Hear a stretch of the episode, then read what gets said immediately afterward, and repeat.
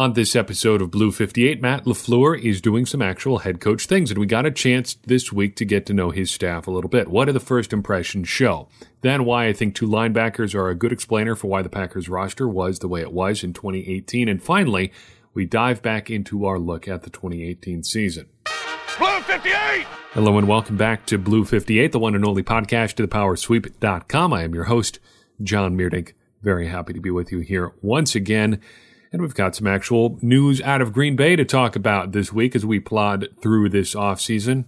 Take heart, it's almost the end of February, and that means things are starting to turn a little bit. For us, that means a chance to hear from the new coaching staff of the Green Bay Packers. When we last heard from a Packers coach, it was Matt LaFleur at his introductory press conference.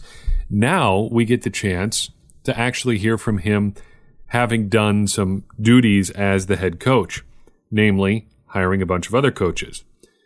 It was good, I think, to hear everybody talk. Matt LaFleur sounded a little bit less nervous this time. The energy level was good. It seems like there's some good thoughts coming from these coaches.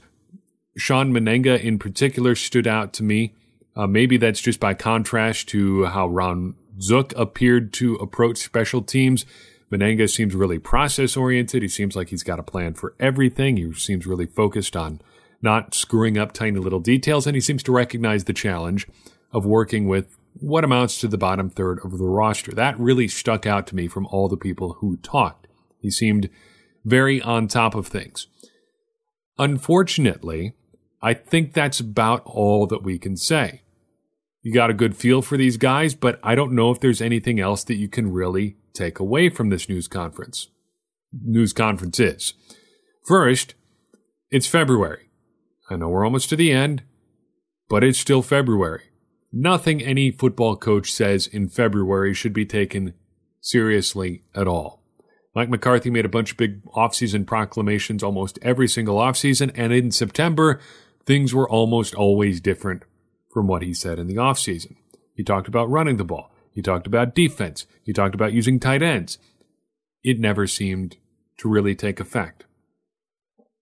So you got to be careful taking things too seriously, which is why I'm a little bit amused by everyone seemingly taking LaFleur 100% at his word when he talks about running the ball more. Okay, maybe he will. It'd be hard to run the ball less than Mike McCarthy did, to be less committed to the run than Mike McCarthy was, but, but, but, we still don't know a whole lot about how LaFleur is going to operate this entire thing when he's really in control. And Nathaniel Hackett's going to have an influence on that and personnel too. So we'll see.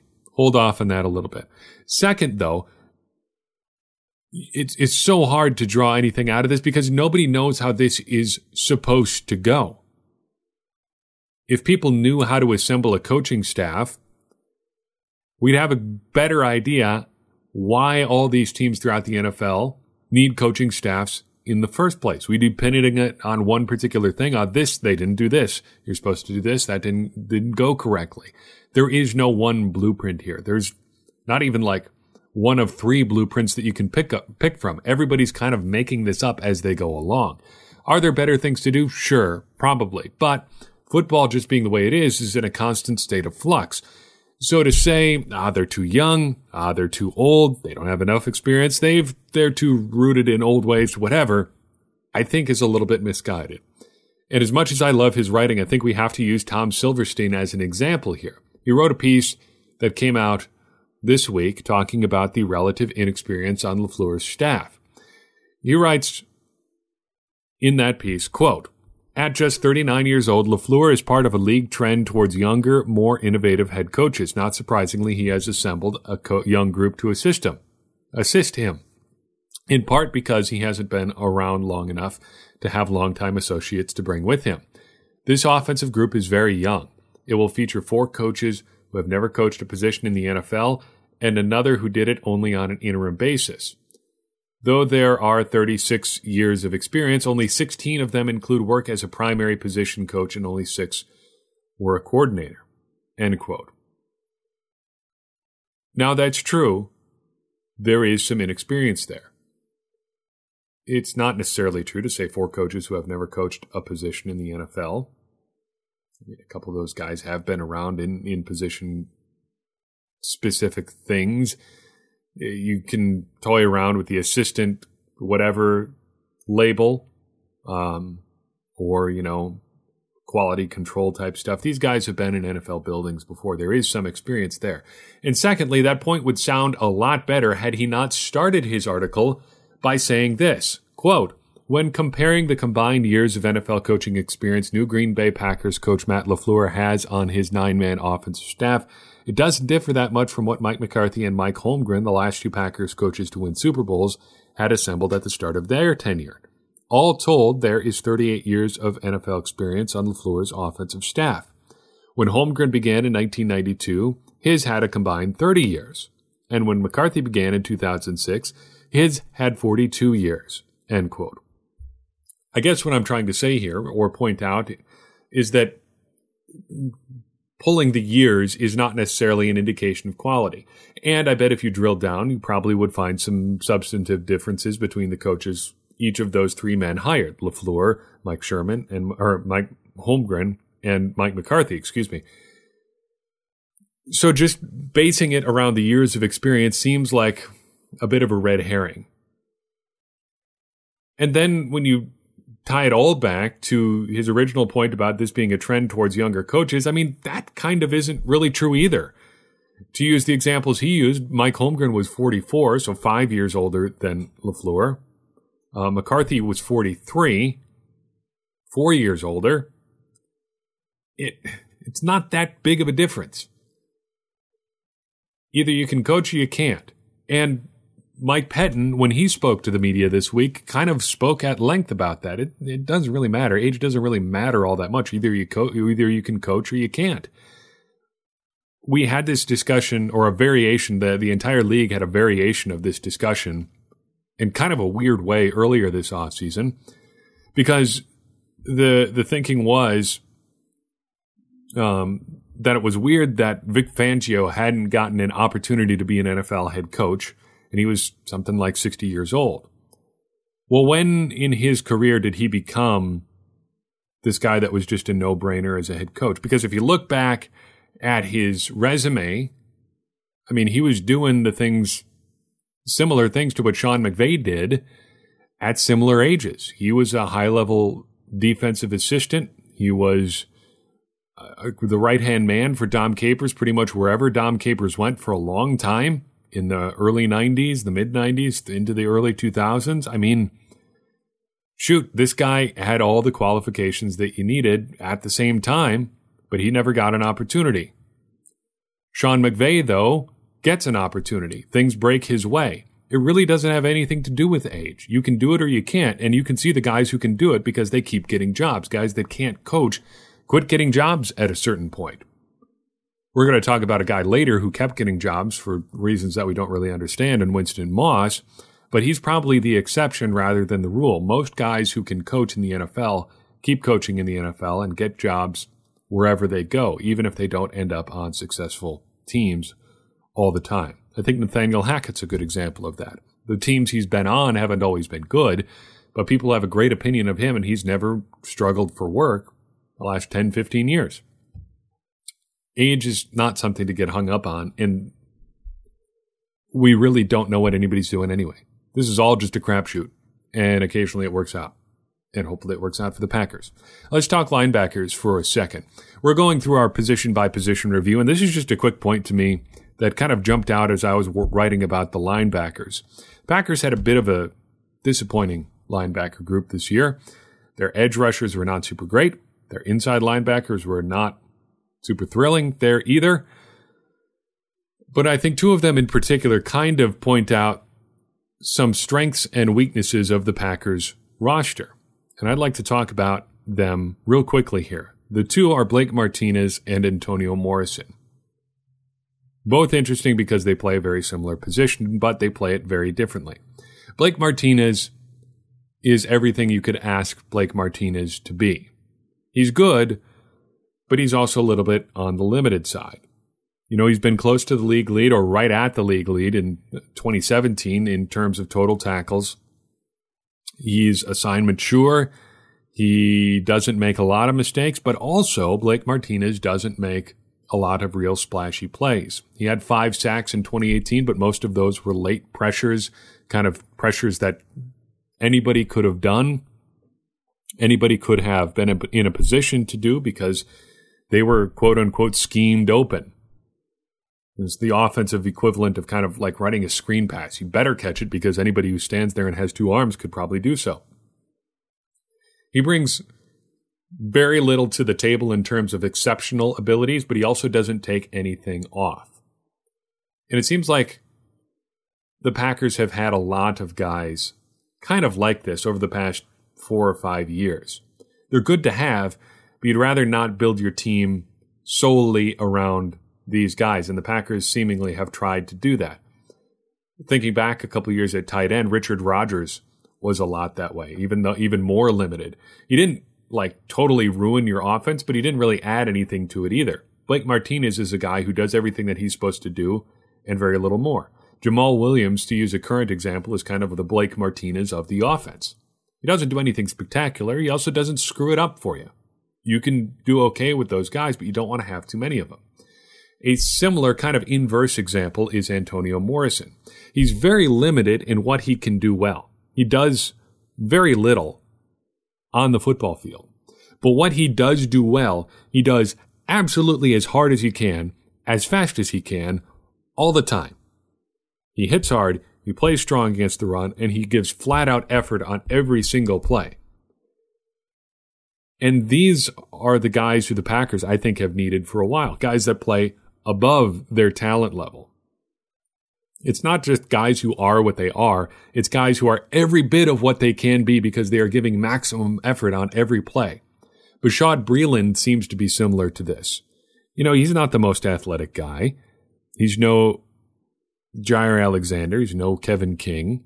He doesn't run a blazing 40 time. He doesn't have a tremendous vertical leap, but he knows what he's supposed to do. He plays hard and uh, he gets a lot of results in that way. And I would love to see the guys or the Packers, especially on the bottom end of the roster, end up with more guys like Antonio Morrison, and on the upper end of the roster, have fewer guys like Blake Martinez. It's not a knock against Blake Martinez, I swear. I'm not trying to say that he's not a good player. He's a he's a very very excellent player, but the Packers need more guys who can elevate their games and elevate people around them through effort or through just finding ways to execute and do the things that they do well at the highest possible level, then they need guys who are just adequate and do what is put in front of them. Jamaal Williams, again, uh, very, very solid. Never gets tackled for a loss, doesn't fumble the ball, but he also doesn't give you any sort of big plays really either. He, he does that very, very rarely. They need more of the, the effort, the high effort, the high intensity guys, and less of just the guys that you know, bring very little to the table, but also don't take anything off of it. Hopefully that makes sense. Kind of a tortured example there. Let's dive into our game by game recap of 2018. This should go a little bit quicker because we are full on into the narrative portion of the season. These games really don't matter for the Packers anymore because the big thing has really happened for them. In our last episode, we talked about when they fired Mike McCarthy. Before we get too far, let's let's recap why we're doing this and how we're going to do it. Why do it? Well, trying to tease out the truth of the narrative in 2018. Um, sometimes you get a little bit misguided as you're going through things. I think this is a good example of where I personally was a little bit off base in 2018. I probably held on to the narrative of the Packers being able to turn things around longer than I should have. But that's something we've been able to explore a little bit more thoroughly in hindsight. It also helps us remember important things that we forgot. When did guys arrive on the roster? When did they head to injured reserve? And we've missed a couple of those in the past couple weeks. Uh, by this point in the season, Raven Greene is on injured reserve. Uh, they're really starting to shuffle things in the bottom end of the roster. Um, their secondary is in shambles. The offensive line is a mess. It's important to remember and tease those things out a little bit. Thirdly, it helps us remember who did what and when. So, how do we do all this? Well, we ask three questions What led up to a game? What happened in a game? And how should we remember that game? And we have arrived at game number 13 when the Packers hosted the Falcons at Lambeau Field on December 9th of 2018. What led up to this game? Well, following Mike McCarthy's firing, Winston Moss also got fired. How? Well, on December 5th at 11:59 a.m., he tweeted, "Never a good idea to tweet anything, but He also tweeted something he shouldn't have. He said, direct quote, ponder this, what championship teams have are great leadership. Period. It's not the offensive guru trend. It's not the safe trend. Find somebody that is going to hold number 12 and everybody in this building to a hashtag Lombardi standard. Period. Hashtag losing sucks. Okay? 11.59 a.m. 9.24 p.m. Same day, he tweets, quote, the Packers have informed me that they're letting me go. Hashtag thanks Twitter. And he misspelled there in there as well. Joe Philbin says the firing wasn't related to the tweet. You can believe that or not. I kind of don't. Even if it wasn't the sole reason, it can't have helped. Here's what he said, though. Quote, it's never one thing. Again, I think it's important, as I said to the team, we've got to be professional, accountable, respectful, and punctual. Those are the four things that we've got to do the next four weeks. And if we do all those things, we'll be in good shape. End quote. Here's a very substitute teachery quote by Joe Philbin. I thought he was a legit, legit candidate to be the next head coach of the Green Bay Packers. Maybe not like more than a 5% chance that he gets the job, but legit chance anyway. But this quote, in hindsight, kind of shows that he may have had that substitute teacher mentality. You know, figure, figure picture, excuse me, picture a substitute teacher that takes over in like March of a school year. They've got three months of the school year to go. They know the normal teacher's not going to come back. They've just got to get thing this thing over the finish line. So they start, you know, saying a lot of platitudes. You know, it, it's almost the uh, "you're not my, you're not the real boss of me" sort of thing. Uh, you say things we got to be like we got to be professional, accountable, respectful, and punctual and stuff like that. We just got to, you know, show up and do our homework and, and and get to the the end of the season because they're trying to survive as much as the students are. That seems to be, in hindsight, what Joe Philbin was going through. Also, this week, Kendall Donnerson gets called up to the active roster from the practice squad. He never played, but he was there. And we also entered what I called the root for chaos period. Here's what we said in the preview. I think if you can't root for the Packers to win, rooting for chaos either in Green Bay or around the league is the second best option. Very few things are interesting when they go according to plan, but fortunately, right now, very few things about the Packers can be said to be going according to plan. The head coach is gone. The starting quarterback is playing weirdly, and the defense seems to go have to go to great lengths just to find enough healthy players to play every week. Even the Packers' long snapper is hurt right now. That's how weird and wild things are. Who's going to be snapping the balls for punts and field goals and extra points on Sunday? Who even knows? End quote. Yes, this was the Packers in week 14 of the 2018 season. But what happened in this game? Well, we got pretty close to chaos. At least on one side of the ball. And that side of the ball was actually the Falcons because in this game we had a true blowout, probably the only true blowout of the 2018 Packers season, for or against. The Packers absolutely hammered the Falcons in this one to the point that it's hard to really draw anything substantive out of this game. This was 34 to 7 heading into the fourth quarters, fourth quarter, and all of the Packers scores, offensive and defensive, came in the first 35 minutes of the game. They were done scoring by 10 minutes to go in the third quarter. This was kind of a farewell game for the 2018 Packers because we had a few high profile last lasts in this one. Two in particular. First, Randall Cobb scored what could have been his last touchdown in Green Bay. Just a beautiful back shoulder throw to Cobb from Aaron Rodgers for one of his two passing touchdowns on the day. Clay Matthews also had what could be his last sack in Green Bay. Both Cobb and Matthews are free agents this offseason. Aaron Jones was great all around. He had 78 rushing yards, 28, 28 receiving yards, and scored a touchdown on the ground. Aaron Jones or Aaron Rodgers, excuse me, was great, but didn't have to be. Uh, he was good, but not great. But he didn't have to be great. I mean, they were walloping them anyway. Equanimeous St. Brown ended up with more snaps in this game than Marquez Valdes-Scantling. This these snap totals got a lot closer down the stretch in this season. Um, St. Brown always was fairly firmly behind MVS, but it got a lot closer down the stretch. Jimmy Graham continued what was kind of a downward downward spiral over the last half of the season. His second worst output in a game where he played really the entire game um, of the season. He had 13 yards on two catches. But on the positive side, Bashaud Breeland had a great game, which included an interception return for a touchdown. There's really not much else to mention in terms of play by play stuff in this game because it was just such a blowout. So, how should we remember this game? If there's not much of consequence that happened during it, not much to mention in terms of play by play, a blowout that was essentially over by halftime, how do we remember it? Well, we shouldn't remember it as a game that showed that Mike McCarthy was the thing holding the Packers back. Tempting though that may be. And it is tempting because sometimes you just assume things are going to get better when you get rid of the guy that everybody thinks is the problem. But I think what this game is, is the dead cat bounce. That's an economics term that we've used before here. To spell it out plainly, we turn to Investopedia. Quote, a dead cat bounce is a temporary recovery from a prolonged decline that is followed by the continuation of the downtrend. End quote. Well, the Packers were definitely in a bit of a downward spiral. They had lost five of their six previous games. They had fired their head coach. Their record was at 4 7 and 1. That's going down in the NFL. But then on this day, they catch a bad team on a bad day and they get a win that they probably really didn't deserve. And then the next week, they go right back to the way things were before. Game number 14 of the 2018 season is the last time the Packers played something that could be resembling a meaningful game. On December 16th, they traveled to Soldier Field to take on the Bears. But prior to that, a couple important things happened. One in particular. Packers moved Byron Bell to injured reserve and signed Nico Siragusa to replace him. The offensive line is just a mess at this point of the season. Jason Spriggs end up, ends up playing uh, a lot at right tackle. Right guard is Justin McCray. Lane Taylor is a little bit beat up at left guard.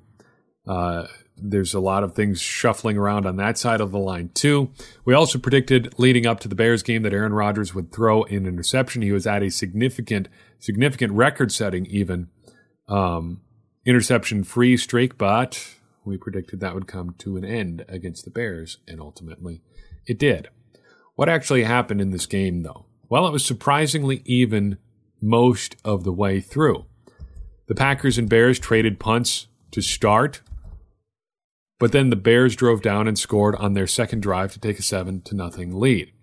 On the Packers' second drive, Aaron Jones got hurt on a two yard run, and he never returned to this game or any other. His season was over at this point. The Packers, though, did continue to play some solid defense. They scored to make it 7 to 3 shortly into the second quarter. Shortly before halftime, the, pa- the Bears scored again to make it 14 to 3 with about 30 seconds to go. The Packers couldn't get it in, in the end zone or kick a field goal after that. But just after halftime, the Packers showed their last real signs of life against a competitive team in 2018. They scored a field goal on their first drive to make it 14 to 6, then stopped the Bears when they tried a fake punt on their first drive of the second half. Vidal Brown was the one who made the stop claimed on waivers from Oakland earlier in December. The Packers then went down and scored on a 10 yard run by Jamaal Williams. Played reasonably well in this game, then they converted the two point conversion to tie it up at 14. But that's as good as it gets for the Packers. Because even though the Bears fumbled on their next drive, the Packers couldn't respond. They went three and out. The Bears went down then and scored of a touchdown of their own to make it 21 to 14. On their next drive, the Packers went three and out, and a big punt return set up the Bears with another field goal, making it uh, 24 to 14. On their last real competitive drive, the Packers advanced to the Bears' nine yard line, but on a bad throw from Aaron Rodgers, Jimmy Graham has uh, the ball go off his hands and into the hands of a Bears defender. The ball is picked off in the end zone. Chicago runs down what's most of what's left of the clock. And even though the Packers get the ball back and are able to kick a field goal to make it 24 to 17, the game is effectively over with the interception. So how do we remember this game? Well, this is another 2018 in a nutshell type game. The Packers fell apart down the stretch. There was an obvious talent disparity, both due to the quality of players on Chicago and the injuries in Green Bay. There was issues with execution. The Bears tried as hard as they could to give the game away, but the Packers just wouldn't let them do that. And kind of this was the end of meaningful games for the Packers in 2018. We really entered tanking season next, and even though the Packers didn't really tank, they were out of any meaningful playoff considerations, and it would have been a huge long shot even if they had even if they had beaten the Bears. Satisfying though it would have been to beat Chicago. They couldn't do it. And even if they had been completely healthy, it would have been close, as we saw at the start of the year. So, to conclude next time, as we take our, our look through the 2018 season, we will explore the deepest depths of the Packers' 2018 season, the games that didn't matter at all, weeks 16 and 17 of 2018. But there are still some highlights to be found. You just have to look pretty hard. While I've got you here, I want to return to a segment that we did last week, our Valentine's Day quote unquote episode, when we talked about what we loved about the Packers. I opened it up to anybody who wanted to throw some additional thoughts out there. And I've got a, a great message here that I'm going to read part of from a listener by the name of Ricard in Sweden. We communicate regularly via, via the Packers Facebook page, and you never hesitate to drop us a, a message there if you would like to do the same. But he shared a great story, uh, some great thoughts about why he enjoys being a Packers fan, what he loves about the Packers. Here's some of what he said. I have his p- permission to share this message, uh, provided we edit it slightly, just for length. Uh, he had some some lengthy thoughts in here. Um, he, well, I'll just read it to you. Here's what he said I live in the capital of Sweden, Stockholm, a city with more than a million inhabitants. I fell in love with the small town feeling that you get with and from Green Bay, and that was the reason I picked the Packers in the mid 80s. I had to look it up on the map. I figured Green Bay was located on the west coast, somewhere between San Diego and Portland. I've visited Green Bay multiple times since then. Been to eight games at Lambeau Field and six road games. Every time I go back, the warm, loving feeling for the franchise, the small town of Green Bay, the warm and kind people living there welcoming me every t- single time I go there. Where I am now, Green Bay feels like my second home, my second family, and I love that feeling. For me, it brings a whole new meaning to my life to know I will go there once or twice a year. This past September, I brought a new Swedish Packers friend with me, and to see the joy and happiness in his eyes when he got to experience what I love the most was amazing. I am so glad he chose to share that message because there's so much in there. And I, I think this is a common thread through all of the messages I've received about why we love the Packers.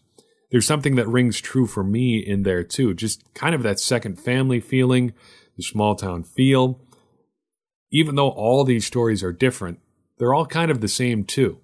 And I think that is kind of in a nutshell what being a part of this whole thing really is. And I think that's pretty cool. So thank you, all of you who wrote in. And again, I just want to encourage you, whether it's on Facebook or on Twitter or through our contact page at thepowersweep.com, don't ever hesitate to write in. You can, of course, contact us in all of those locations. You can also support us if you would be so kind on patreon.com slash thepowersweep. $1 per month helps support the show here and everything that we do via the Power Sweep. Uh, if you would like to buy a fine t shirt or sweatshirt, click the shop link at thepowersweep.com. That'll take you to our Teespring store where you can pick out some very excellent stuff. And as always, the freest and easiest way to support this is to leave us a review on iTunes. No pressure, but it does help more people find the show. As always, like I've said, we do love to hear from you. Any feedback you give us helps us make this entire operation better and helps all of us become smarter Packers fans. And as I always say, smarter Packers fans are better Packers fans, and better Packers fans are what we all want to be. I'm your host, John Meerdink. We'll see you next time on Blue 58.